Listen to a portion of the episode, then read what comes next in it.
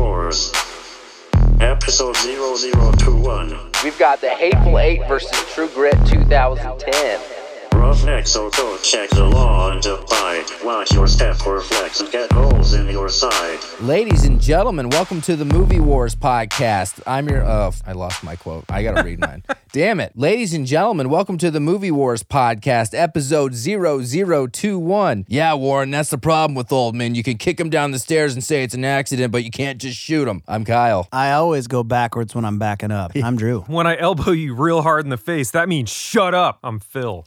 so many good quotes in these movies. We've got the Hateful Eight versus True Grit 2010. Wow. What a matchup! This was pr- Phil has been throwing some zingers with matchups. Drew is our matchmaker, but Phil has been. What's up with you lately? Like you randomly text us, be like, "How about this one?" I'm like, "That's awesome." It only took 19 episodes for me to figure out our format, but I think I've finally got it down. So we take two similar movies and we match them up against each other. We'll call it movie mm-hmm. war. they usually have something in common. Even if they're not And they similar, they share a thread. Tendrils is what I They call them. sit in a common cultural thought place. I don't know. I know Kyle's got an intro prepared, but I think the thread here is more like Tarantino versus the Coens, so Yeah. more so than westerns. It sure is, and and to me, I my hmm. thoughts are kind of half and half. Westerns are so essential to film. I mean, mm-hmm. it's it's one of the building blocks of cinema. It was kind of one of the first ways that action was mainlined, and you see the simplicity of westerns really threaded throughout popular films forever. Because I was I rewatched the Dollars trilogy, the Clint Eastwood, you know, the, which is fistful of dollars, a few dollars more, and then it finishes up with the good, the bad, and the ugly. And this is the theme, right? A good guy who's kind of good comes into town and shit's going wrong. He fixes it, but the good guys are always they're kind of like passive. They're like, yeah, sure, I'll do a nice thing, why not? But Yeah, the like villains always really love being villains in Oh, yeah. westerns. It's like the good guys kind of like whatever. And you know what that is to me? That's the Mad Max. Like I was thinking of Mad Max and the Road Warrior. It's always that Gibson or now Tom Hardy would stroll in and like he really doesn't care about anybody, but they always hook him into helping him out. Like Mm-hmm. so many good guy bad guy dynamics are set from that. And I love how much bad guys love being villains in westerns. And it's against the bleak backdrop of the Italian deserts and the Italian, you know, because these are spaghetti westerns. And you put on top of that, like Phil said, this is really about the Coen brothers versus Tarantino, which to me is a dream matchup. Those are top five directors for me. And I think when you talk about American directors that have impacted film in some of the largest way from like a auteur perspective, you have to name those. That's Mount Rushmore. But the thing is, is that these directors are not like avoidant of westerns. Tarantino has openly said westerns influenced him more than anything, and that's the reason why originally Hateful Eight was a part of a trilogy. It was going to be Django. The middle one was going to be the Hateful Eight. Then there's going to be a third film that's going to be a western if he decides to make another western. But he's heavily impacted by Leone, the guy that directed the the Fistful of Dollars. The Coens, even though No Country for Old Men is not necessarily a traditional western, you see it, the footprints, that oh, Texas yeah. desert backdrop. It's all over it. So these are directors that are modern American directors that really do love and are influenced by the Western genre. The last thing I want to say about Tarantino and about the Coens is they actually share a few things. First, I don't I want to hear your thoughts on this, guys. Doesn't it feel like when you you're five minutes into a Tarantino movie or five minutes into a Coens movie, like if you didn't know who was directing it, you would just know immediately Yeah, you who pick it directed it? Pretty Absolutely. easily. There are so few directors that have that. Ver- Verhoeven a little bit has that, but you could just drop me in the middle of like a three-hour Tarantino movie. I'm like, this is Tarantino. Same Yeah. with the Coens, right? It's the dialogue style and also I think the editing. It's all like Yes. the dialogue to me and the editing are the two things that are like, whoa, this is really Mm-hmm. Tarantino esque. You know? Lack of CGI. They both love film. They don't like digital. Like Tarantino has said, the day that they force him to do digital, he will no longer make movies, or he'll just go to TV instead because it would give him a longer format to work with anyway. Last thing these two share is, and I love this, and, and these movies are good examples of this. But one thing that both of these directors do, and and I say I say this as someone that loves both of their catalogs. So I mean, these are Mount Rushmore directors for me. They run their characters at a thousand miles an hour. Like whatever their archetype is for their characters, they push that right when it's almost annoying. That's where the plot breaks. It's like mm-hmm. you whatever this person is, he's a thousand percent of that, and you're almost annoyed, and then that's where the plot crosses, and that's where all the crazy weird plot lines start to cross, and that's how they both direct. I mean, have mm-hmm. you observed that about these directors that they get so much from these characters? Hmm. Yes. Yes. You can cut that. We're you- really uh we're really providing a lot of color no, here it's fine. today. You can cut all this shit out. So anyway, we got a no, it's mount. not you. You're doing great. We're just I, I don't know if like there's an adjustment because of the I was weather a little outside. unsure of what the question was. Uh, Just that he Yeah. really develops characters quickly. Is Well, that- no, they don't develop like whatever their characteristics are. A good example is No Country for Old Men, Brolin. You know, Southern, kind of just stuck on his ways, and like he just kind, they just really invest in that character who they are. Like they just like put it in your face for the whole movie, and just when you're like, okay, I don't know if I can handle any more of this character, the little cracks or their flaws as characters start to show, and that's where the plot, like Fargo, is a huge example of that. Where whenever that character starts to break, and that's where the plot lines start well, to what, develop. Mm-hmm. um, True Grit had that too with Jeff Bridges' character. Same deal. He is a drunk, checked out, just old sheriff type person. You think he's just in it for the money or just in it because he's got nothing better to do. And then when it comes down to brass tacks, he steps in and and like you know does everything in his power to save that girl. All of a sudden, any equity that she's built up with him like comes out, and it becomes super emotional. Like he just all of a sudden really cares and is like, I'm, I'm Mm-hmm. Yes. responsible for her. You know. when he rides that horse until it dies to save her life. Dude, that was that like scene. the whole movie. He's passive, he's dusty, he's drunk, he's not caring, he makes bad decisions. So but drunk. when it came down to it, he did everything within his power to put her in a position Yeah. to survive. And I feel like the name of the film really paid off in that moment because it's obviously the movie's called True Grit, and then the term True Grit, you know, she had been mentioned a couple times. She was like, you know, I heard he had True Grit, and then when he was carrying her back, that that was out of sight. But I found myself thinking like, wow, this guy is really just like has True Grit. Yeah, okay. yeah. Just like, sort of like- grit. like it totally led me just the storytelling led me to that own my own conclusion and then i was like oh yeah they already said that and that's why it's called true grit got it But I think I'm getting, I'm like coming to this now uh, with you saying what you're saying and thinking about that movie. But the interesting thing is the movie's called True Grit. There's mention of him having True Grit, but he never shows it throughout the movie. He is just old and sloppy Until the and end. doesn't give a shit. It just then makes you wonder, like, what was he like before he gave up? Because this guy obviously has some fire in him and is like willing to literally go the extra mile to like take care of somebody and be a badass. But he just never shows that at all in the movie. And yeah he has a really laissez-faire attitude the entire time until Yeah. it's do or die In the original, I love what you said because the original did a good job of this too. And for those don't, that don't know, this is a remake of a 69 John Wayne film. But here's what I thought. I actually, yeah, he eventually shows his grit, but to me, the point of the movie was who really had true grit. It was Mattie. Mm-hmm. Like the whole film, like I'm like, she's the only one with real grit. LaBoeuf mm-hmm. is a pansy. He's inconsistent. The only one that has real grit is this girl. yeah. Huh. Right? yeah But anyway, I, I, the note I'll finish on is I really the reason I think the Coen brothers and Tarantino are so distinct. No one really shows as much confidence and control over their films because they reduce the amount of technology. Nolan is in this camp too because Nolan hates CGI. He hates multiple cameras. Like these directors all share this thing. They want to have control. Yet the actors love working with them, especially uh, uh almost said Travolta. Tarantino. I watched this Comic Con with the Hateful Eight, and Kurt Russell was just talking about. You know, he's older in that movie. He was just like the the opportunity to work with Tarantino was the biggest thrill of my career. That's what he said. And you see him like after a shot, he literally walks up high fiving people. He's like, that was awesome. He's like a fan behind the camera. He was like, that was awesome. It's like, we don't need to do those. That was great. I can't wait to edit that. And like, he's like walking around celebrating after scenes in a three hour movie. So, anyway, I love the amount of control they have. But let's get into some uh, experiences. Phil, let's start with you this time with experiences because this was your matchup. Ooh, um, I really enjoy something about the Western genre uh, in any form that it comes in. Uh, one of my favorite games or game series is the Red Dead Redemption games. Um, Amen. like I could kind of just play those forever and be happy because there's something about like the desert and just the cowboy thing. It's super cool. And so in this day and age, I feel like there's not a demand for westerns and there aren't very many good westerns that do come out. I had seen Hateful Eight not long after it came out because I'm not a huge Tarantino fan. It's not because I don't like his movies. I like his movies just fine. But I've never gotten into him the way that a lot of people do. But uh Like me. Hateful Eight for me was one of the first westerns I'd seen in years that it just blew me away. It was really raw and just over the top. Probably one of the most insane movies that I've ever seen because it's so improbable in so many ways, but the way they tie it all together makes it really believable. And I just remember seeing that not long after it came out and it blew me away. And True Grit I saw not long after it came out and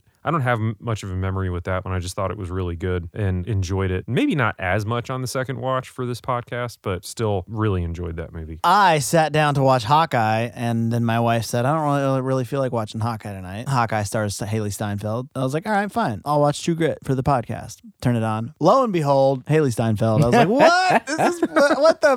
What are the chances?" I had stars no idea she was in that movie, so that was cool to see kind of her big breakout. Mm-hmm. Which I'm also just a fan of her music. I didn't even know she was really an actress until recently, so that's neither here nor there. But she was great. Um, I loved True Grit. I genuinely had a great time with that movie. It felt like it really captured the essence of, of a western. Um, the, the setting was just like I was there, and the the way the dialogue was written and the way they spoke and interacted felt authentic to me and believable. Um, and I just loved it. Like I really just wanted. I was kind of bummed when the movie ended. I was just super into those characters and the dynamic of the girl, and you know Jeff Bridges and Matt Damon, and just kind of how they all there was tension and but also some connections with Hateful Eight. I had never seen that either. I watched that for the first time. I'm admittedly not a huge Tarantino fanboy. I understand the appeal. He's one of the most unique, different. He just he comes at storytelling from a completely different angle, and I think people really gravi- gravitate towards that. But this one I just felt like was a little my first experience. I've only seen it once. It felt a little over stylish, a little almost parodied westerns a little mm-hmm. bit. There were some fun moments and some great characters, and you know I had a I had a good time overall. But I just I, I grab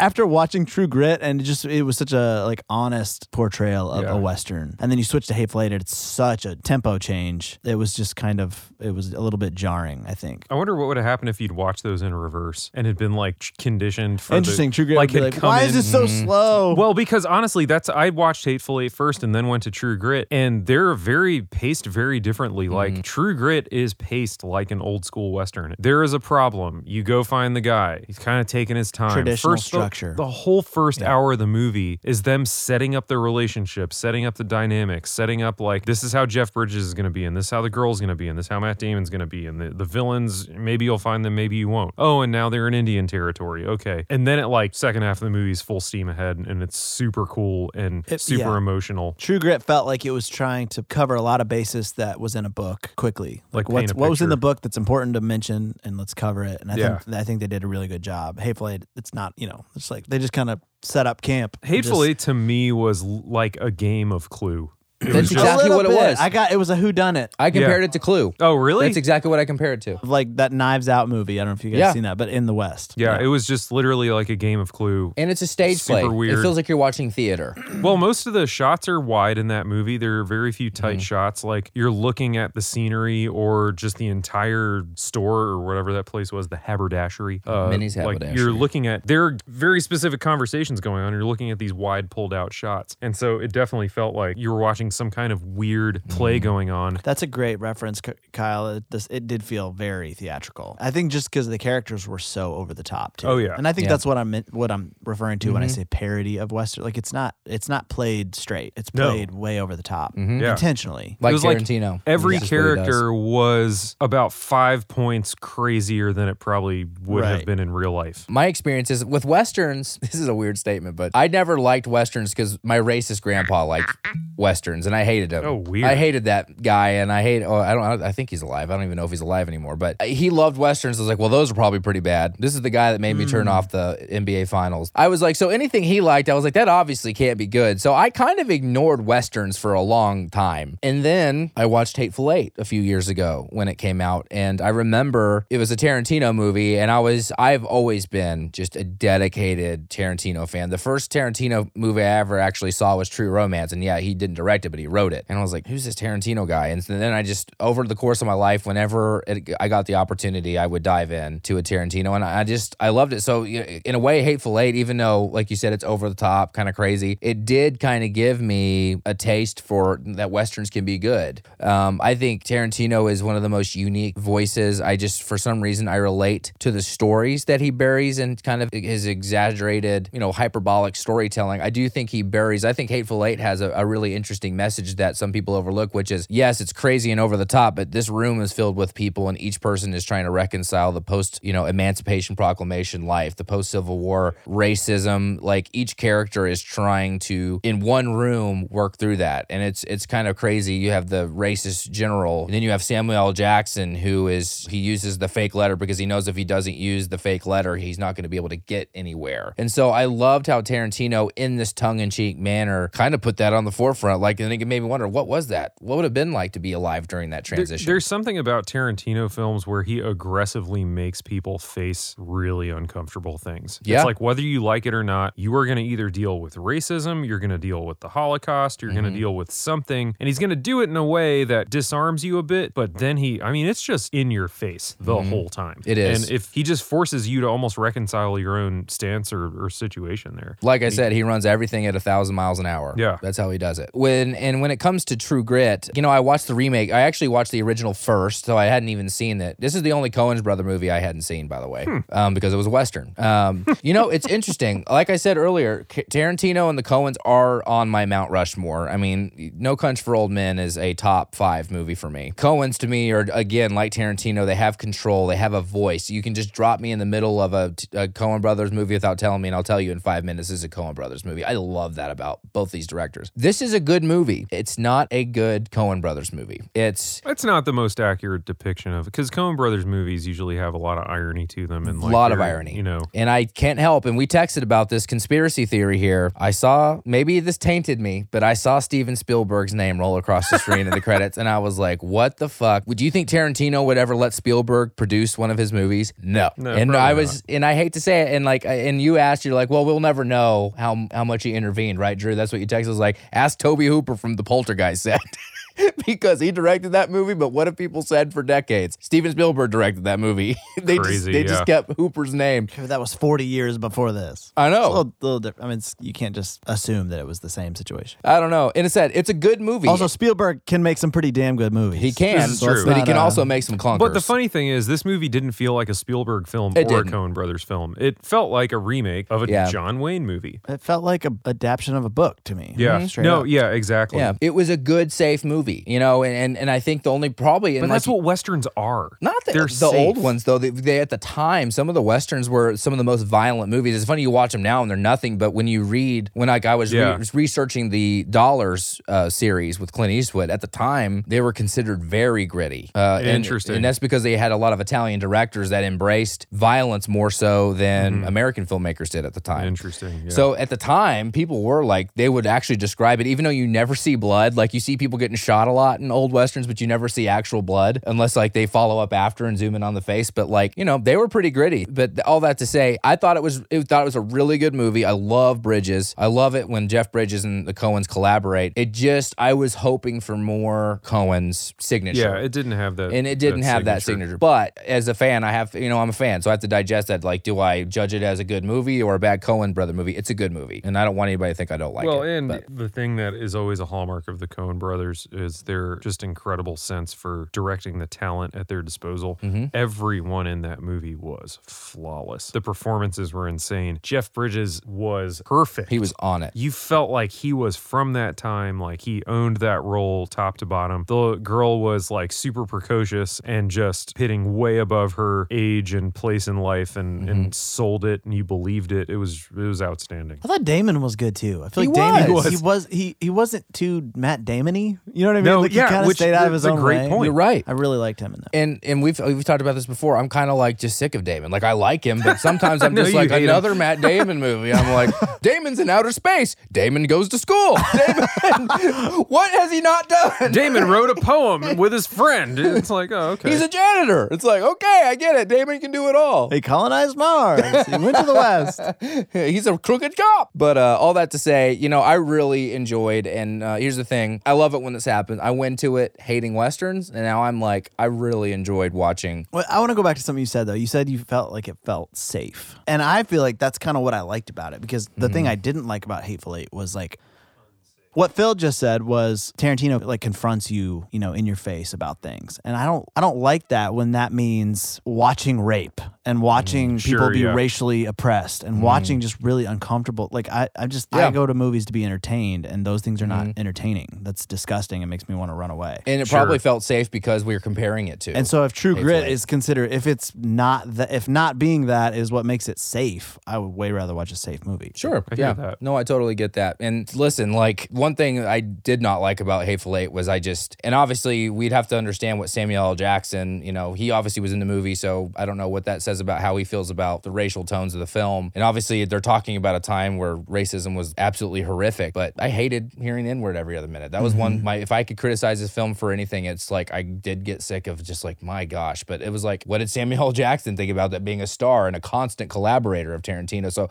I do agree with that. There are moments where I like, and and I think I do brush up against that in a lot of Tarantino movies. It's like, okay, like I get it. All right, you can. Yeah, You can I totally agree. You and you have out. Mm-hmm. to. I mean, you have to tell stories about racism and topics like that because that it happened. And if you make a rule Yeah, that exactly. you can't, then you're saying it didn't happen, and that's even worse. Like you have to. Be, you have to acknowledge it. I think as a storyteller, but like you said, it's really just abrasive. It's right. Yeah. It's really in your face. Well, and one tension point I think with Tarantino is that I don't want to say it's played for laughs, but the characters themselves are so dialed up that they come across like everything they say is played for laughs. Almost, I- I not quite. It's sure. just so dialed up that when they're throwing the N word around in their Mm-hmm. bam- like boisterous character stylings, it's like uh, it's just like it just it's just weird to me a little bit. It's a little Because too that, much for me. because they were saying that in between punching a woman in the face and then the rape thing, and it it's was like, it they're is just constant. Mm-hmm. real fast and loose with these really heavy. Sure. Yeah. I mean, this is what film is for. I mean, and this is why it's different than any other medium. Instead of just reading about it, instead of just listening to something about it, our visual, men- think about it with film, our visual, mental, spiritual, everything is being stimulated. And so we're seeing and hearing and feeling. And that's why film is so crazy because the artists of the world, the Tarantinos, and like, it's just like they are trying to show us their perspective of, of a certain time in history. And it's whether you liked it or not, like we, we all three, it sounds like we're asking ourselves, what is our perspective on what we're seeing? And I think that's really interesting. Yeah. Hmm, yeah. or more or more so like what message is he trying to deliver with this film Mm-hmm. because i feel like you depending on your perspective you could pull a lot of different themes out of this film or a lot of different intents out of this film i totally get where everyone's coming from with this i personally am i love being challenged by movies that i watch in some way like Mm-hmm. Same. i kind of like watching difficult things which is weird i don't know maybe i have like a, You and I are the same a that. thing for Mm-hmm. you know just wanting things to be harder than they should be. Maybe I need to deep dive into that. we can unpack that on Movie Wars. Phil Yeah. unpacks his bullshit. No, I'm the same Um, way. That's why I watch movies. It's a mental exercise. It's the phil- it's the philosophical. It's the yeah. But I also just love even watching the filmmaking aspect and, and just the beauty that these people are able to bring into some really generally terrible situations, which both of these movies were kind of predicated on terrible situations, but the filmmakers brought such like stunning cinematography and set design and location scouting and all that into both of these movies. And both of these movies to me were just a joy to look at. Oh, like yeah. the Tarantino movie on a more detailed front, he had a color palette in that movie that he used and it worked really well. And then in True Grit, it was just the beauty of the open country. Both beautiful. I mean, you can say whatever you want.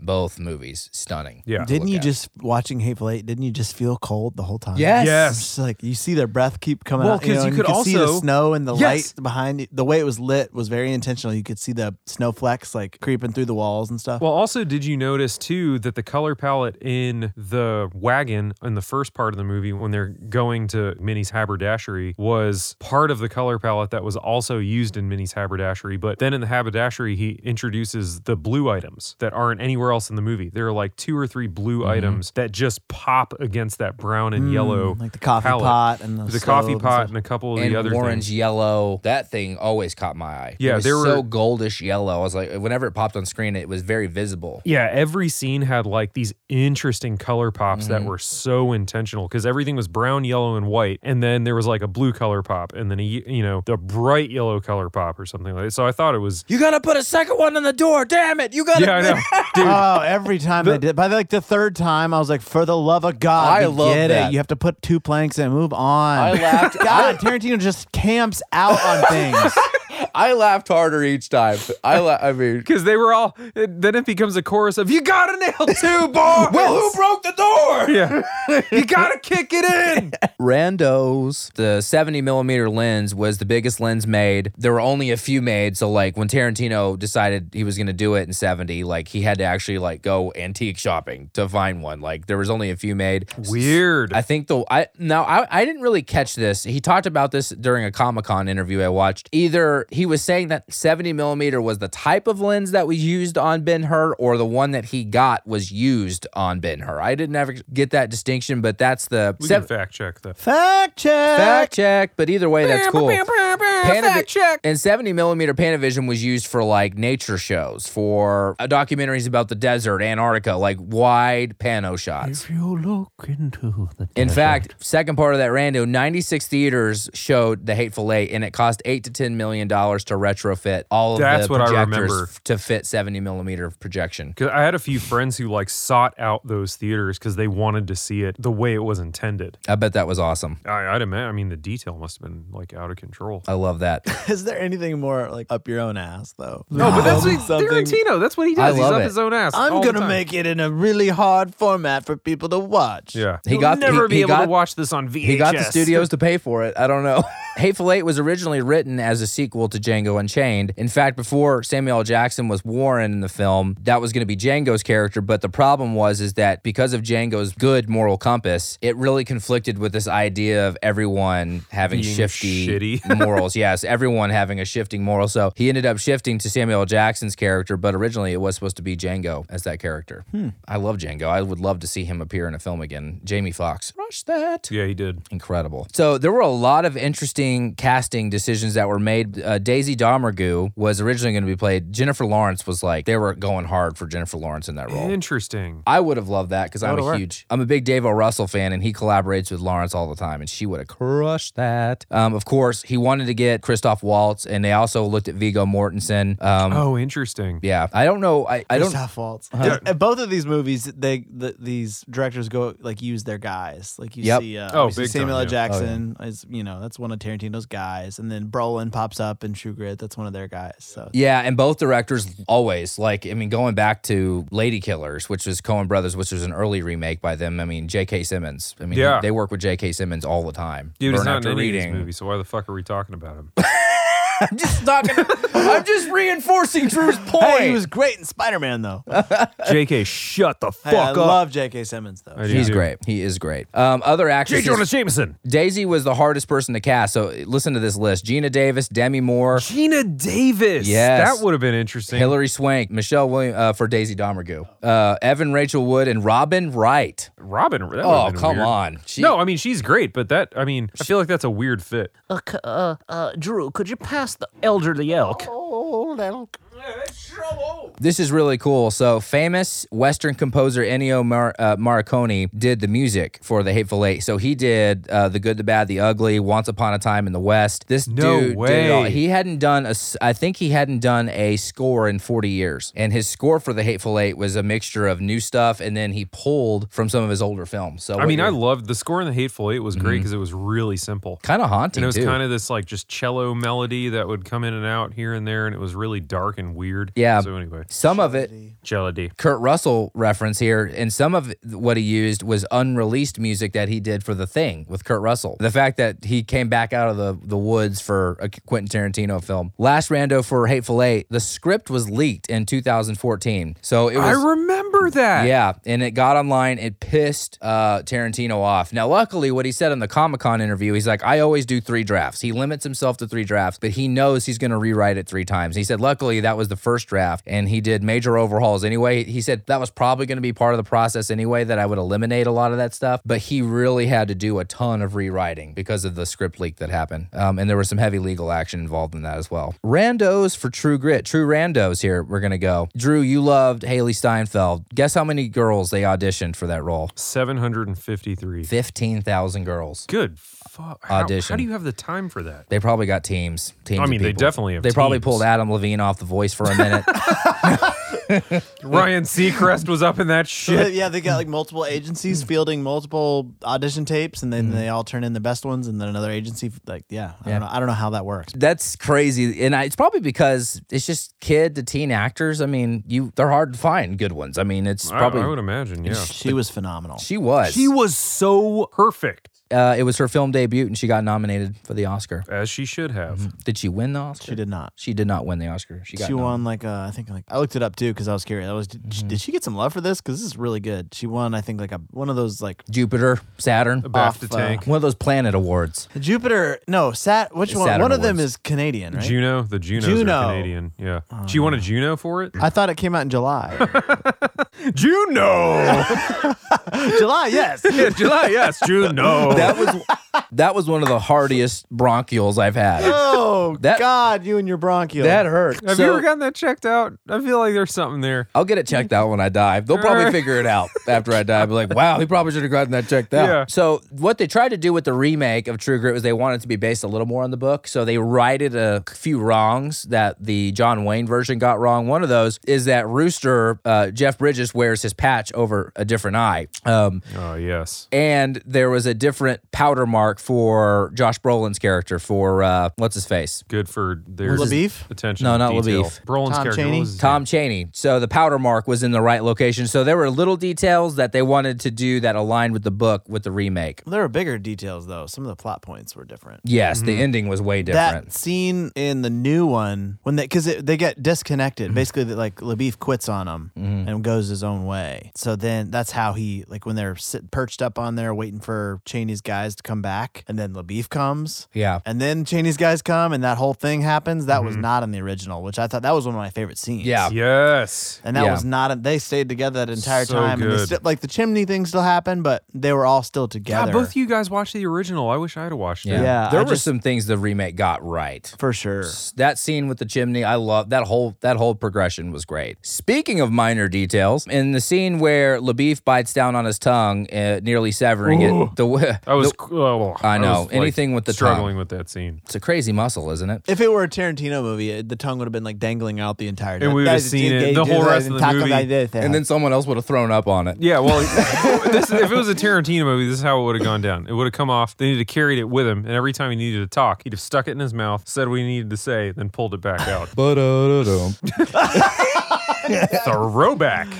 see last week's episode. Oh wait, no, two weeks, Two, But- four weeks ago. one month ago. But the way Damon did that is he tied a string around his tongue for all the subsequent scenes. So the reason he actually sounded like that, and I don't know if that's what perfectly mimics a severed tongue, but whatever. I actually had some problems with that. Go ahead. Well, I just feel like the dude bit through his tongue, but then he sounded pretty. He was normal. fine. Yeah, He I, was that hit me fine. too. Kind of sounded like he had a string on his tongue. He kept saying like it'll knit, it'll knit, or whatever the thing. Like, mm. so he like let it. It's like okay, if it needs to be like sewed back together, you should. You would not. First of mm. all, you would be in so much pain, you would not be moving your mouth. Oh yes. Second of all, you would be so swollen that you would not look like Matt Damon anymore. Yeah, you would look like dad. And third of all, even if you weren't swollen and you could talk through the pain, you would sound ridiculous. And he sounded pretty much the same. Anyway, carry on.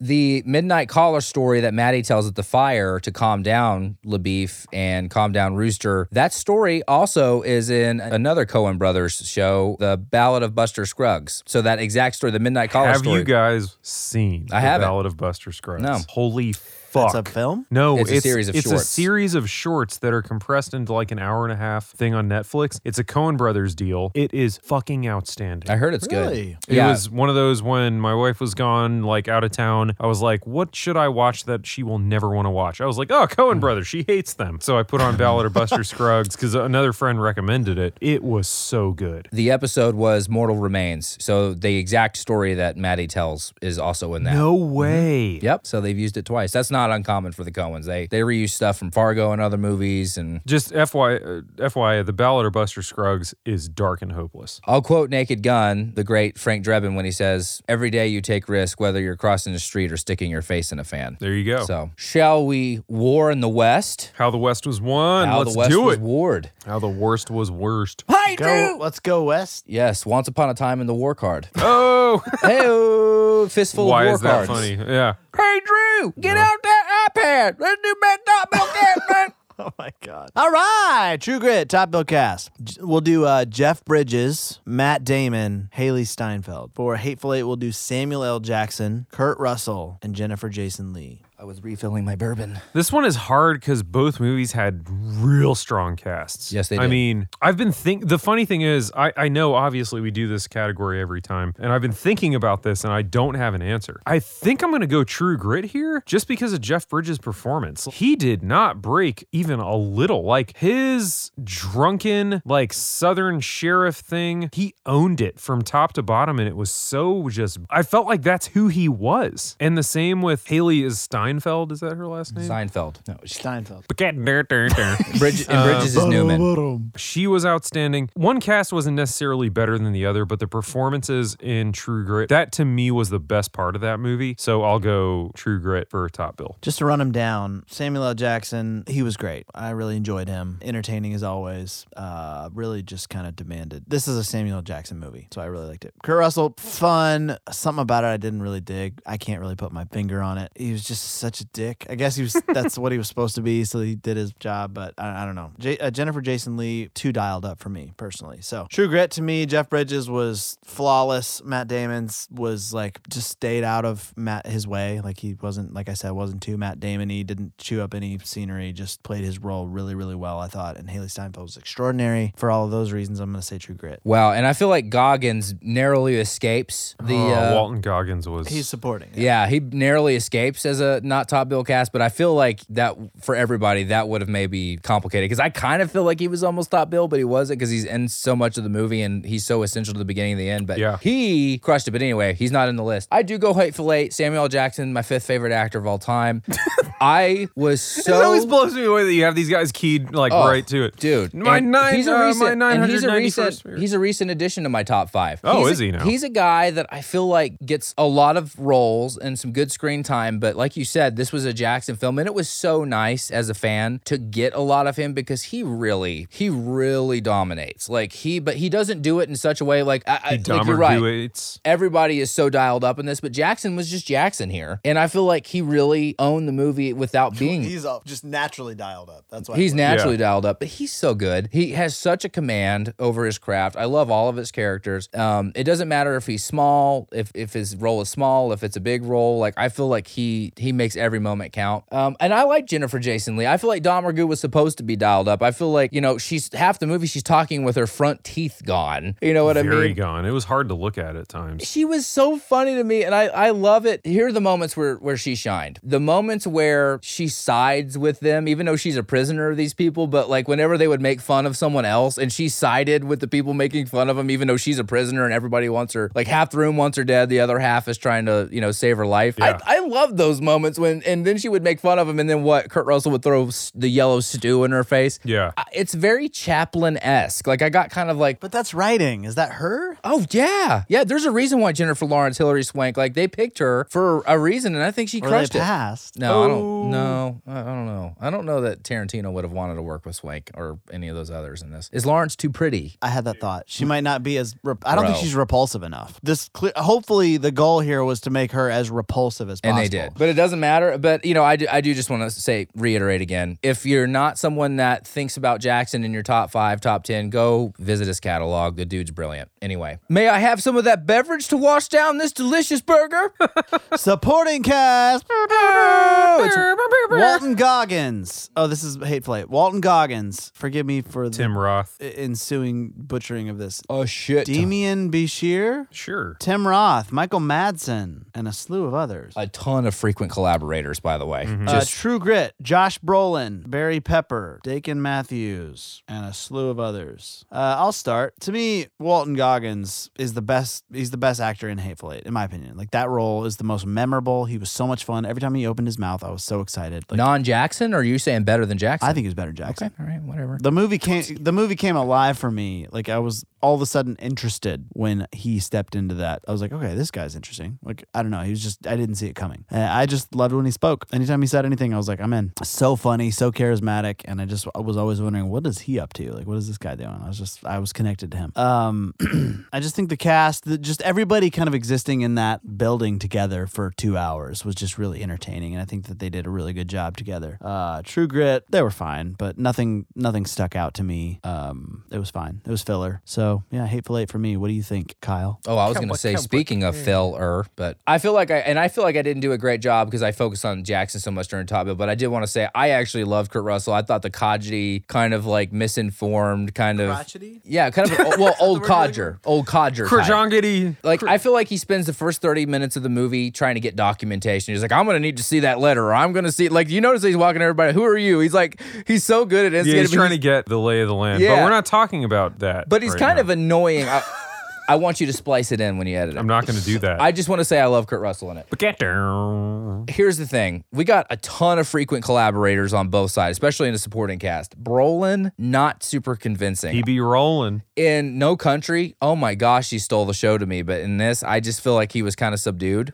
Um, I do He was think on screen for like two minutes. Yeah, they definitely could have done better here. The uh, Barry Pepper, who plays Ned Pepper, I thought did fantastic. Barry Pepper is low key amazing in everything he's in. Yes. That guy has never not been great. But I got to get on the Goggins train here. This is a guy, I mean, I think what he does so well, he's kind of electric in H8 because what he does, H8, the Hateful Eight, because I love what he does. He flips his position. So it's so hilarious. And I know everything's dialed up, but like it starts at the beginning when they're in the stagecoach when you got me talking politics, you know, and like one minute he's singing the praises of this horrible racist general, but then in other, what is it? Oh, my favorite thing he does in that whole movie when he tells, whenever he's communicating with the general because he won't talk directly to Warren, what does he say? He goes, "Well, tell him I was at the bat, the Battle of Baton Rouge." And what does he say? Gon goes, "Well, that's interesting." And then he turns up this, just that little phrase, "Well, that is interesting."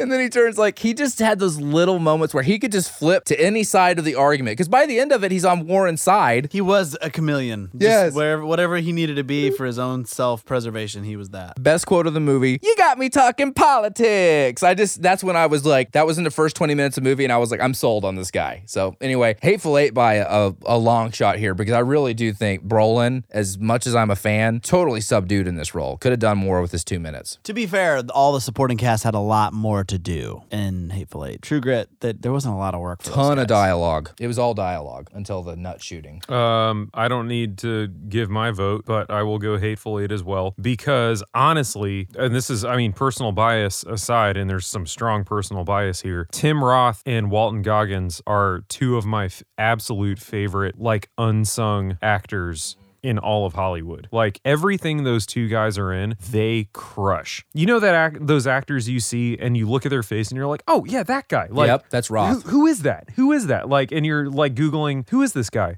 Like that's Tim Roth, that's Walton Goggins. And I feel like in every role those guys play, they kill it. Like from television to movies, like one of Walton Goggins' best roles is in Sons of Anarchy. And then uh, Tim Roth has a, a television show that w- ran for a few seasons called Lie to Me, and he was unbelievable in that. So to see both of those guys in this, like, you know, A list, like incredible film, just hanging in there with guys like Samuel L. Jackson and Kurt Russell, and in some ways upstaging them, easy win for Hateful Eight, in my opinion. Roth is, and he's been in more Tarantino movies than he hasn't been. And Interesting. Tarantino puts him in really unique roles. The first one that comes to mind is in Pulp Fiction because he's at the end. He's the bunny. You know what do they call each other? What's their pet name? I've actually never seen uh, Pulp Fiction. Future Phil. Don't put that in the podcast. Don't. Came out in like 1992. I was not that old.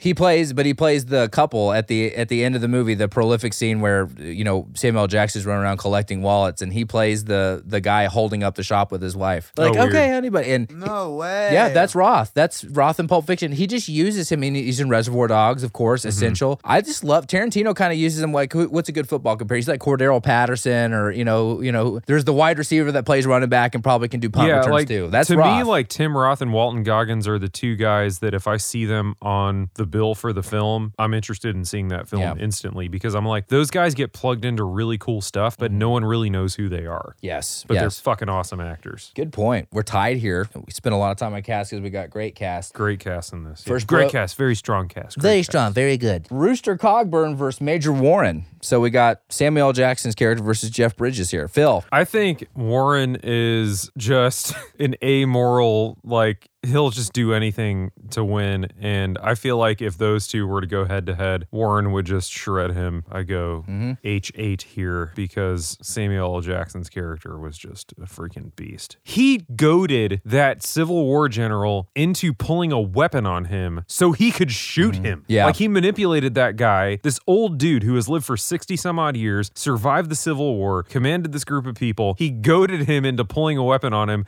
so that he could justify shooting this guy to death. Like Yeah. he is a manipulator. He is like in everyone's head. I feel like he just fucks with people. If it wasn't for somebody hiding under the floorboard shooting him in the nuts, I, that guy No would have won the him. entire movie. So I, I feel like Major Marquis would uh, do some significant damage. And Mm-hmm. I don't know that as great as Jeff Bridges' character was, I don't know that he's got the uh, lack of Yeah. limits.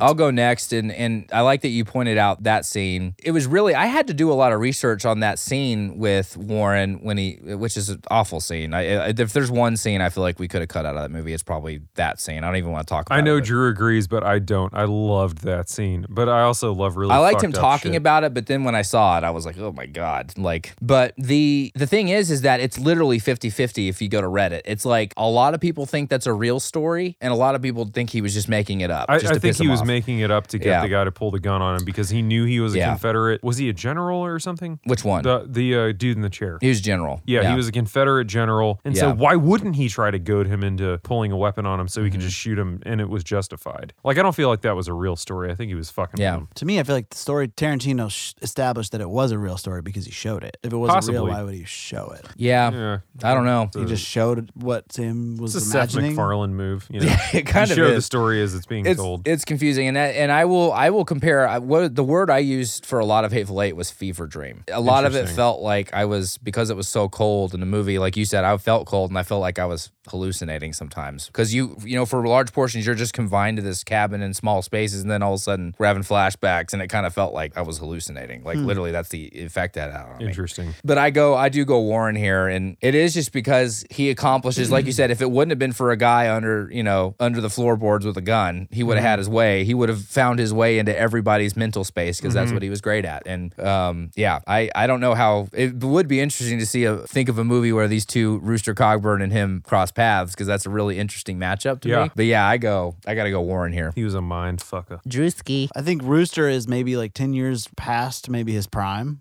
And it feels like Samuel might be right, kind of sitting in his prime. So that, that would be a, a leg up mentally, I think. I don't know. I, I'll go Rooster because I think that he is just, for lack of a better term, like he's just got balls of steel. Like He I think does, he's yeah. just, I mean, he's mm-hmm. got true grit, as they say. Like Yeah. he's just, it feels like no matter what, he's going to find a way to mm-hmm. win the game. Yeah. So I'll go Rooster. Wow, it's two to one here. Great category. This is a new category I'm trying out. I've never had one like this, but because the last few episodes I've had to do a lot of like binging to like catch up, like I had to do with Star Trek and Star Wars. Which one of these films makes you want to go on a Western binge? Like you watch it, be like, man, I just got to watch all the Westerns now. I can go. Well, it has to be True Grit because I was gonna Hateful Eight is True not a Western. I mean, it, it is, but it's not. True Grit is a quintessential, like, captures the essence of a Western. Yeah. Hateful Eight is a Tarantino movie. like True Mm-hmm. Grit had the open land, it had the the wide, you know, like just the beautiful scenery of the country they Mm-hmm. were in. True Grit, like, the, and it, what's funny is as I was watching both of these movies, Hateful Eight felt pretty encapsulated to me. It was what it was. It was the Clue board game represented in a weird Western film, but True Grit made me want to just collapse into a Western binge for sure, like without a doubt. Sure. Well, that's what made you want to do the Western binge. It's what what made us want to play Red Dead Redemption. It's like that's the mm-hmm. movie that made us want to like kind of dive into Western. because it was sl- it was slow, but it had the open country thing, mm-hmm. and it just had everything that makes just a satisfying western. I loved it. Yeah, and this was a tough, and I think True Grit is the real answer here because Hateful Eight is not a like a traditional Western. But I do want to just point out for the record that as much as Wayne is a legend, and, and I probably will get crucified for this, but Eh, who gives a shit? Wayne is great, but Everyone the Duke, the Duke Fuck was that. kind of at the end here in the original True Grit. So Bridges was an upgrade, but after rewatching all these Clint Eastwood westerns, like he is the standard. And I just want to say that Rooster Cogburn is not even he doesn't even fall within some of these Clint Eastwood characters. I mean, that's the archetype. So yes, True Grit would lead me down that path. But man, once you start watching Clint Eastwood and some of these, you're like, I'm like, I can't wait. I want to watch rewatch all the Dirty Harrys now. Like I want to go on a huge Clint Eastwood binge now, Sure. just because of the path. But yeah, True Grit's the answer here. It's the formula. It's the format. It's interesting seeing it with modern lighting, modern filming techniques. True Grit was a beautiful film. All right, we're tied here, two to two. And I hate to dip into football because I know not everybody that loves movies is a sports fan, but I think about Steve Young, Jerry Rice, Troy Aikman, Michael Irvin, the tandems that made football happen, quarterback, wide receiver. We got a ton of frequent collaborators here on both sides in these films. So let's just go straight for it. Quentin Tarantino and his frequent collaborators. We got Samuel L. Jackson. We've got, who are the other ones? My God.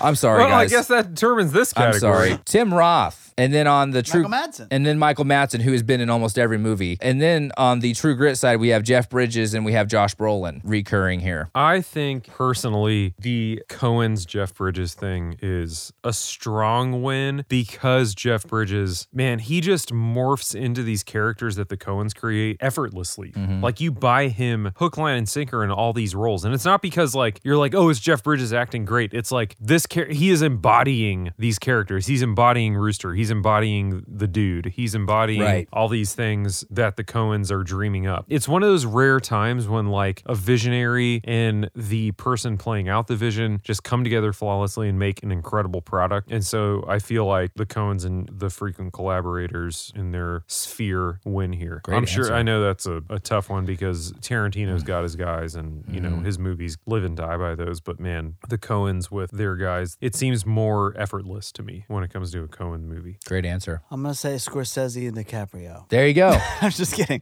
Uh, I think. I mean, I've never seen The Big Lebowski, so it's tough to know what the Jeff Bridges connection is like. But probably Hateful Eight, just because uh, Samuel L. Jackson, Tim Roth, Michael Madsen, those guys are you know have made some really iconic pictures together. So it's cool to see them consistently pop up and make work together, and to just think like what it's like to be them and like get that phone call. I'm like, yes, we're doing We're it doing again. it We're making again." another one Yeah. with my boy. Like it's it's there's got to be some cool camaraderie. Mm. You know, there's some cool parties where they get together and just tell stories about stuff Mm-hmm. they've done together in the past. So yeah. I love that. And I was teetering on this category until I heard Phil's answer, and you convinced me to go True Grit here, but mostly because the dude in The Big Lebowski is such an embodiment of the Coens. He's such a Coens character.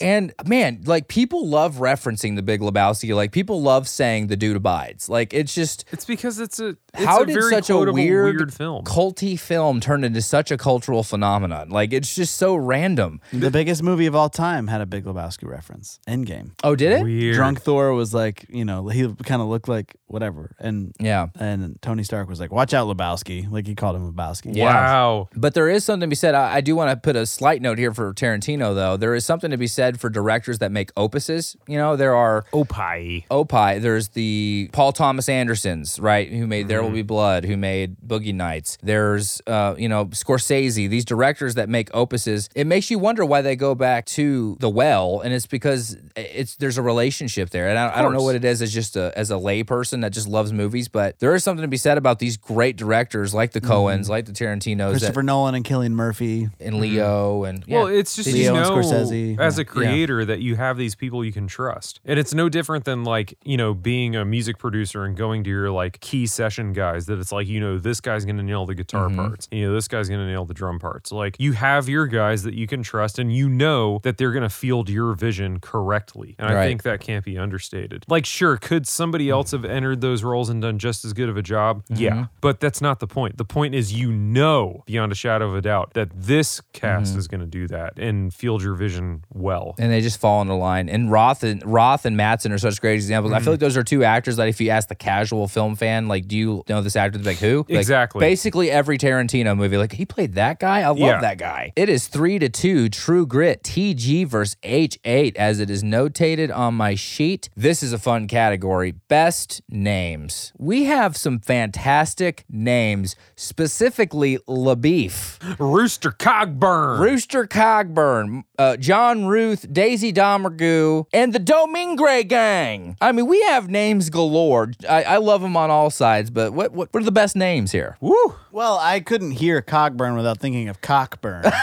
Yeah. so like he Speaking got of- dragged across a carpet and his penis is now very, very Eviscerated. sensitive. it was turned right to LaBeef. it's his ground ground LaBeef. Ground. Jinx, you owe me a bourbon. Yeah, True Grit. Those are some of the. I, I mean, they're silly. I Ned think they're- Pepper. They're, pretty silly, but they're definitely more memorable. So Mm-hmm. I'm gonna go True Grit. Phil. I think I'm going to go True Grit also, just because I mean Rooster Cogburn. Like you remember that. Mm-hmm. I don't remember really the names of the people in Hateful Eight as much. Like they don't stick with you, possibly because there's so many more of them. Well, I don't know though. Tim Roth's character, um, I can't. Oswaldo. Yeah, as what? What was his last name? You just proved your own. Point. I know. It's, I know. I'm They're proving not my own memorable. point. Well, except but wait, every what was that time he'd guy's- say his own name, I Well, would they're just not be like, standard "That's such names. a good name." Oswaldo Mowbray. Yeah, as Waldo Mowbray. Like he was just it was just the most absurd name ever and he was owning it so hard. But because I remember the names in True Grit and don't remember the names from Hateful Eight, I will go T to the G to the R I T. I gave it to Hateful Eight. I mean, the way Walton Goggins, the names roll off of his tongue when he when he recognizes General Smithers, the the racist general. Yeah. Is that General Sandy Smithers over there? Like just hearing the names, the Domingre gang, you know. And there's this whole thing between like, and I did a lot of research on this too, like where Did they you know? purposely. But what if he said Rooster Cogburn? Walton Goggins? You're in the- talking about Walton Goggins. You're not talking about the name. I know, but he says the names. It's the way he says them. The way they roll off his tongue. Goggins is everything in Hateful Eight, okay? And there's this whole thing is like, were they saying Domergue wrong? Is it were they trying to say Domingre? Because I read that both that they use Domergue as a way to throw off the cops from the Domingre game. I also read that oh, I had not made that. I also read that they were just mispronouncing because no one know how to say Domingre, and that gives us Channing Tatum, which is so ran- random. I don't like him a lot, but he does so great. random. He does so good in that. Is but- that a category? Best A-lister that pops up at the end of a movie? yeah, for Yeah. no Brolin reason and maybe. Channing Tatum. There's like both randomly there. So True Grit wins. You can't go wrong. Tons of names. Ned Pepper was probably my favorite name. It kind of made me wish my name Ned was Pepper. And then Pepper. the real guy who played him was Barry Pepper. Barry So, Pepper. you know. Whoa, weird. And his favorite drink is Dr. Pepper. Yeah, he's sipping on that fucking drink the entire movie. Corn yeah. syrup though. Yeah. Pepper. 23 flavors. Pepper barely spiced her. All right, this is a fun category. I had to get a little What is creative even here. happening anymore? Which movie is better if a director swap happened? Which movie is better? if the Coens directed Hateful Eight, because they and the reason I did this, they have such distinct voices and styles. Oh my god, you just blew my mind. and if Tarantino directed True Grit, which movie is automatically better for it? Um, I hate to say it, but if Tarantino directed True Grit, I feel like it's automatically better for it. Yeah, I hate to say it. Him plus Rooster I Cogburn. disagree. Really? What do you think? It's already, in my, my opinion, it's perfect.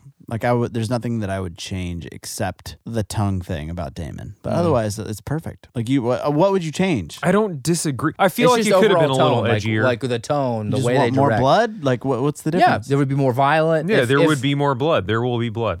It would be two hours longer. the script would get leaked. I'm just kidding. I don't know. Just think about their tone. Just need Think- more Here's the rape and thing, with- racism. Is that- With True Grit, I I just there was something in me that wanted it to be a little edgier. That Yeah, was it. same. Just a tad. Because hmm. the Coens can be like they can be edgy Yeah, within have reason. You seen Burn After Reading? yeah, they can be very edgy. no, I have not. Oh, it's very Dude, good. Burn After Reading is the really status weird. and That's the a weird- security of your shit. That is Brad a Pitt. weird ass movie. It's so funny. You would like it. Brad hmm. Pitt's hilarious. Yeah, there's a dildo rocker scene where somebody's sitting in a sitting in a chair and a dildo's popping. It's fucking. they stole weird. that from Carrot Top, the comedian. By I'm the way. sure they did. Anyway. Does anyone care about? That? Does him? that help No. you with your answer? Well, you were going, and I asked a question.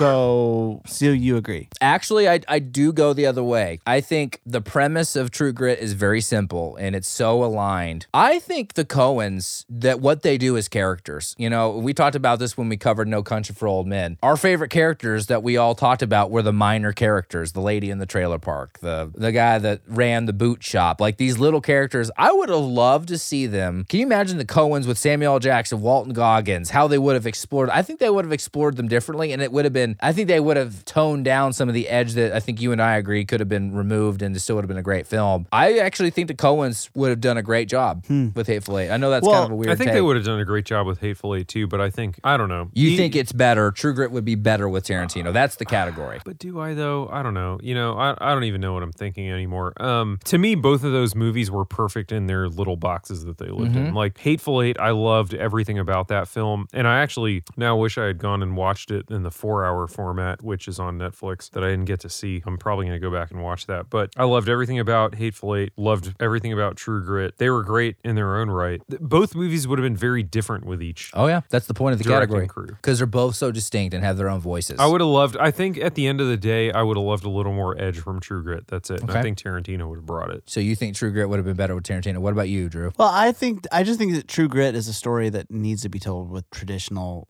storytelling structure. Sure. And Yeah, I don't think Quentin. Tarantino, is, quite frankly, is capable of that. I think he needs to mm-hmm. be really You're not wrong. He needs violence. flexible. He, needs. well, not even just the content, but he needs like within the structure of portraying a script, like he needs freedom This to is- be way outside of. yeah, yeah. This is possibly the most mindfuck category you've ever presented. I don't know how well, it came I, to me. to me, it's clear. True Grit falls apart if Tarantino does it because True Grit is a is a traditionally structured story. You could be So right. if yeah. he gets involved, it's like it's just it's not True Grit. It's, it's a three hours. Different movie. It's different. It's Cogburn true- had it's a Whereas true lies Coen's, grit, you know. Coen's can also do the thing where they camp out with characters and just kind of like they're all in a room and they just like you just watch people act and they do a great job with that. I mean, didn't they do Oh Brother Where Art Thou? That's mm-hmm. kind of like the They did. same type of setting. Like Yep. it seems like they would thrive in that context. So Yeah. I think Hateful Eight would be better. Yeah. True lies grit. Yeah. True, true romance grit, true grit pants. I love that category. We're gonna have to pull that out. It only works because they have distinct. Because these aren't studio guys. Like No. whenever like thinking we're gonna do a Star Wars reboot, they're not like The- call they're- Quentin Tarantino. They're middle finger guys. Yeah. Yeah, like I want the, I want to put a scene in the new Star Wars reboot where they throw up on each other. And True Grit is up by one here. We got two categories here. This is what we fell into with episode twenty with First Blood and Commando. Like it was like First Blood was getting dominated, and then it was four to three all of a sudden, and Yeah. the categories mattered. That's where we're at today. I came up with another. I always want to come up with a flex category. I love flex categories. What's the bigger flex? Marquis taking on the Domingre gang with a bullet in his testicles, or Cogburn hunting Pepper and Chaney with one eye. I mean, he did a lot of damage after he And got shot. drunk. And Very drunk. I like that. I mean, how much damage did Samuel L. Jackson do after getting shot in the testicles? He was still working the room, man. Yeah, he was. He was. He was in everybody's Still head. working the room. He's like convincing people. He convinced Dude. a racist guy to take his side, a guy that He hates black people, and he convinced him to be on his side. It's a fever dream. It's also kind of a flex that he convinced almost everybody in that room that he had a letter from Abraham Lincoln.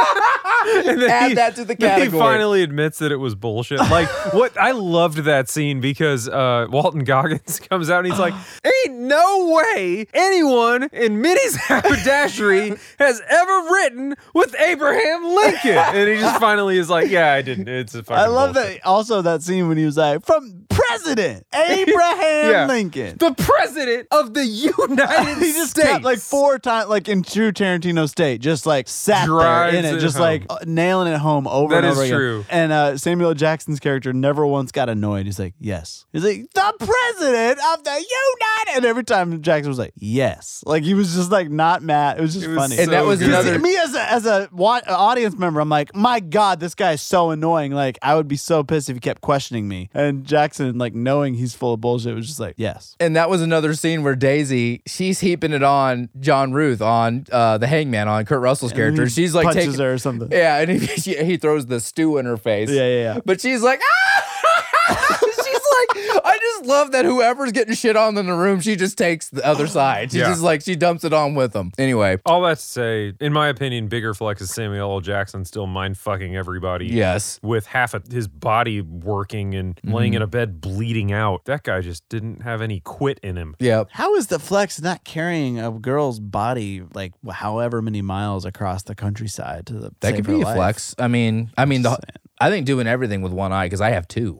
You know, they don't work well, but yeah, I mean, that's a that is a huge flex. I mean, But what about with one ball? Yeah. Or no balls? Maybe his both the balls got what are you? off. What are you anti ball? Like two ball? Like does everybody have two balls to you or? No, I'm a baller. I, I, That's Here's tough. one thing we're not talking about with Cogburn, and I know this is a stupid observation, but he's such a drunk. He's doing all this in the desert. How dehydrated is this guy? I mean, he's got to be constantly dehydrated. And I He's hadn't even thought of that. maybe that's, so the good. flex. I mean, he he took her It all the actually way. crossed my mind. I'm like, what? Are these people ever going to take a drink of water? Yeah. Ever? He's just guzzling whiskey like the entire movie. Yeah, you got to be having a heat stroke by now, so that's a huge flex Whiskey too. is the devil's water. Know what I'm saying? Amen, brother. Oh hell yeah! Sip on that brown shit. I don't know. I'm trying not to be be biased because I clearly like True Grit better. But We'll just be biased. It doesn't matter because we both picked. You know what's Hateful funny? Eight. I like oh, them. oh, you already went. oh, I didn't. You haven't I'm going to pick. I Hateful like Eight. them. I like them Spoiler. both differently. Like Yeah. I, I don't know that I like two one different better flavors. than the other. I like One's I pop like music, Hateful one's Eight. death metal. Yeah, I like Hateful Eight for how fucked up Yeah, it is, there and I you like. True There you Grit go. for how There you go. just good it is. They're equally they're equal flexes, but I prefer not getting shot in the balls, and I don't care to see men get shot in the balls. So I'll go with the eye semen patch shot in the balls. And knowing you, there's the, the heroicism because there are no heroes in the Hateful Eight. They're all out for They're all themselves. shitties. you got Yes. the hero because you are as a fan. You're just pro- traditional storytelling. You everybody. love, yeah, and that's I love that about you. But yeah, I Drew Grit. Drew Grit. Oh, Oh, nice. I, and I went Hateful Eight because not only Hey is it Phil. Hey. Oh, shot. not only is it the flex, but it was the irony of the story he described to Smithers about what he did to his son, and the fact that he ended up getting shot there was irony. That was, I think, that was an ironic device. But the fact that Tarantino's choice was, yeah, he's gonna get shot in bed, but he's gonna command everything. He's gonna get the racist to be on his side, even though he's black. Like I, love that he got the dude to come out of the hole and then shot him in the head. Yep. At the end. Yes. He just he was that guy was like a master manipulator. That's why I went Hateful Eight, and we have one category left, and it's tied. Ooh. I love. Stakes are high. I love the scorecard. I love the war card. I saved the best for last. You've had some pretty money ass Strong card, categories in this one. Really? Yeah. Thank you. Quentin Tarantino versus the Coens. I will go here. I hate to say it, but I'd rather watch Coen's film. Really? The end. That's Yeah, shocking. so. Yeah. Explain. You're like Walton Goggins right now. Like, oh, you got me talking Coen brothers. Uh, Like I said at the beginning, I like Tarantino. I appreciate him, but I'm not a I'm not a fanboy. Like I I could true. I know you're not. I could take or leave his movies, but like I've never seen a Coen Brothers movie that I didn't just thoroughly enjoy. From Big Lebowski to Burn After Reading, as weird as that movie was, loved True Grit. the Like loved, security of your shit. yeah, and then and then Fargo, Raising Not- Arizona, Fargo. No Country for Old Fargo Men. is one of my favorite movies ever. It's incredible. And the Coens, I feel like okay, Tarantino is he's an extreme filmmaker. He makes he tells crazy fucking stories Mm-hmm. and throws in front of you all of the most fucked up shit you can imagine. in non-conventional formats. yeah, it just in the most Tarantino way ever. The Coens do the same thing, but they know how to make it a little more commercial and palatable. Palatable. And that's right. why I would go with the Coens because I feel like they just make a movie that more people enjoy and that's easier to enjoy. I agree. I, I mean, Tarantino, he's just like every Car- Tarantino movie I watch, it's so over stylized to me. Like it's uh, it's so like I just get the sense that he feels like he's being really clever when he's making decisions. I feel like the Coens just play it way more straight, and it feels like there's less agenda to be cool. It's more about just kind of telling a story, and it's way more believable. Uh, No Country. no country like it's just a great story. Like you just you're just kind of dropped into th- these people's lives and it's a cool experience for two and a half hours then it ends. And you're just like kind of connected to everybody but it was just a cool moment in time that you were a part of. There was no it didn't feel like they were trying to make a cool thing and like he was trying to be funny and parody things and like make statements and like it, it just was. And i appreciate that. And tarantino feels just really There's a over cunning Yeah, Tarantino's really trying to make sure you know how smart he is. Whereas the Coens, it's like you know they're smart already and you're just kind of in for the ride. Like even when he just randomly interrupted the middle of the movie to do that long narration to explain something, it's like Well, he inserts himself into all of his movies. exactly that's the point. He I'm was making. in It's Django like, it's as like an he really just wants to be a part of everything, and like I, I guess I can't criticize them for that because it's his movie, but at the same time, it feels like he's just he wants to be clever, and I it's not for me. Yeah, and even even for me, it comes down to what are some of my favorite movies. They're Coen Brothers movies. Other than Hateful Eight, I don't really have a Tarantino mm-hmm. movie that appears in my top, as as Kyle would say, is top 50 mm-hmm. But I I have a boatload of Coen movies in there. Yeah. I mean, Fargo, one of my mm. favorite movies of all time. Big Lebowski, one of my favorite movies of all time. Burn After Reading, top notch. I mean, True Grit, absolutely enjoyable from top to bottom, even though it's not really a traditional Coen Brothers movie. Mm-hmm. They, I think they just do a good job of telling stories that you want to sit there and, and listen to. All of that said, I, I and all the, the Tarantino fans out there want to hear Kyle explain why Tarantino is the best to ever do it. But you know I love the Coens equally. I said they're both on my Mount Rushmore. Yeah, but we know you're, we know where you're. No, well, here's the thing. Yeah, yeah. Here's the thing. Here, here's what I'll say. This is why I love having three voices in the room because I love hearing all the perspectives. What's funny to me is hearing you both talk is I put these directors in the same camp. You guys see them as different, but I think they are more similar than they aren't alike. They, They, use they are more similar. They they both push the yeah, limits, and yeah. which is I'm not saying that as a negative. I love hearing your perspectives because yes, they you does it look different? It definitely visually is different. They both love cinematics. They both love big shots, big sceneries, and I love that. But they're both unorthodox. very, very yeah. and they're so distinct and they're so independent and I, I love that about them and, and the only reason i do go tarantino here is because you know the payoff in true grit was the end it was the it was him saving the girl's life the that ending was, beautiful. and that was the biggest upgrade over the original because we got, and I love the ending when she doesn't have an arm and she goes back and pays respects at his grave. Like that was such a beautiful thing. But it was the build up to it was not a Coen's build up. And even though I know a lot of people think No Country for Old Men is a nihilistic film, it did emotionally connect with me. I was in love with Tommy Lee Jones's character because he was this old man lost in the new world of violence and he couldn't relate because he had this kind of night, this innocence and this I naivety mean, dude, that Anton Chigurh is one of the greatest villains. Yeah. Period. In all Yeah. of film. the Coens have such a signature, and it just it's a good movie. It's not a good Coen's movie because they have such a signature. And the thing is, the way that he, they are different than Tarantino, so I do put them in the same camp. But they they don't need to use violence if they don't want to. They can connect with you emotionally in the weirdest ways. Raising Arizona, as funny and hyperbolic as Nicolas Cage and John Goodman, it's such a wacky premise. But there was a moment where I teared up in that movie because there was at about three quarters of the way in, I'm just like, God, they have me. They've they have found a nerve in me that compels me. And even though the payoff was there, it wasn't that Coen brothers tunnel that I was following. You know what I mean? The path that they usually have me on. And I don't know if that was Spielberg, I don't know who it was, but in this case, it is Tarantino. But I do want to say the Coens have such a unique, like even though Brother Where Art Thou, it, like it's goofy, eh, it's a kind of a musical, it's bluegrass, but there were moments in that where emotionally they just find little seams in their films to kind of like, I'm gonna make you tear up a little bit here. Even Burn After Reading, right? They just pick their moments and I think they're great at it. I do think something happened here where they made a studio film and I didn't get that signature Coen brothers. I do think they're more similar than they're not. And I go Tarantino here because he executed his vision, but I hate saying it because I'm just obsessed with these two directors are like why I say two, the Coens are one. This is why movie wars exist because of people like these auteurs. So did that make any sense? It did. it's 18 degrees outside. It is. Oh yes, and this is funny. We are doing this. The Hateful Eight had a blizzard, and it snowed in Nashville today. And Yeah. it's so ironic. Phil has a Forerunner, and he picked me up. My Camry was not going to make it tonight.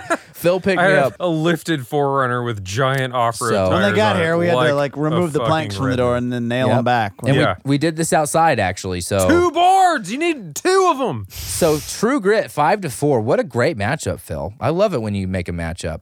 So I mean, I feel like we know preferences, but but after after all these categories, I kind of want to hear the the ending sentiments, uh, preferences. Drew. I, again, I just really prefer traditional storytelling structure. Like it just, I like a clear good guy and what they're after, and a clear, pro, you know, antagonist and why they're against them, and just well paced dialogue. And that to me, True Grit was just archetype archetypically beautiful, if that's a word. Like it was just like so Yeah. well done. And you know, Tarantino's just the opposite of that. Like it's just like everything is ambiguous and, and kind of crazy and silly and parody, and it, there's not like a clearly defined. There's usually not any good guys. Like it's just mm-hmm. they're all shitheads, and then the movie ends. It's I so to me, True Grit is far and away the winner here. Normally, I would go the Coens route, but I love being challenged by a film. And Hateful Eight, it just it did something to me in a way that Tarantino's movies normally don't. Mm-hmm. Because honestly, like other than Hateful Eight, they're always good, and I appreciate the way he approaches filmmaking. But Hateful Eight was really one of the first Tarantino movies that I walked away from like, dude, that fucked. I think in this case, I would prefer Hateful Eight, but I don't discount the really just beautiful storytelling of True Grit. So it's a case by case thing. Like nine out of ten times, I'm going with the Coens or going Coen. But um, in this one, I I just really like Hateful Eight for whatever reason. I think I honestly like the color palette and the cinematography. Oh yeah.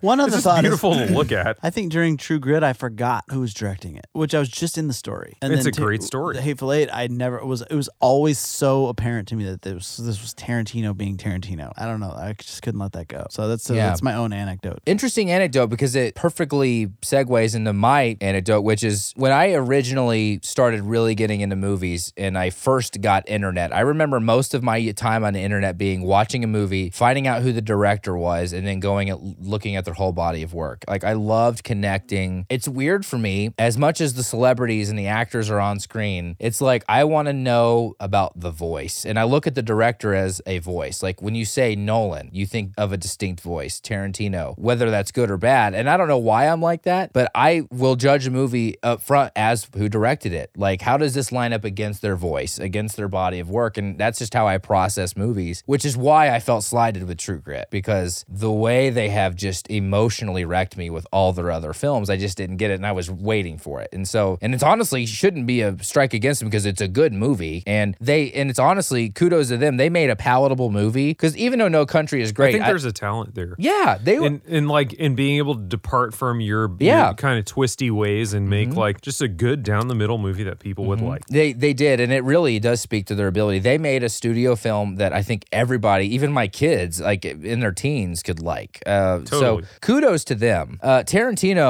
And and even though it's hard, there's some sadism sometimes with the scenes in some of his films. I think he's a guy with a vision. He's a true lover of film. When you hear him talk about movies, the dude is a nerd. He is obsessed with films. He doesn't do CGI, and I do love that that kind of Puritan approach. So that being said, I mean, I I only go Hateful Eight here just because of that Coen brothers deficiency, but both of these directors have such a voice in an age where it's hard to detect voice because technology has become so incorporated in movies, which is fine. But I love being able to identify the storyteller, like Verhoeven, like like oh this is Verhoeven. You know what I mean? I love that. It's just part of my film thing. But two really interesting films. Um, we're gonna leave the West next week. I don't know what we're Going Easterns. we're going Easterns next week. Yep. Bruce Lee versus no.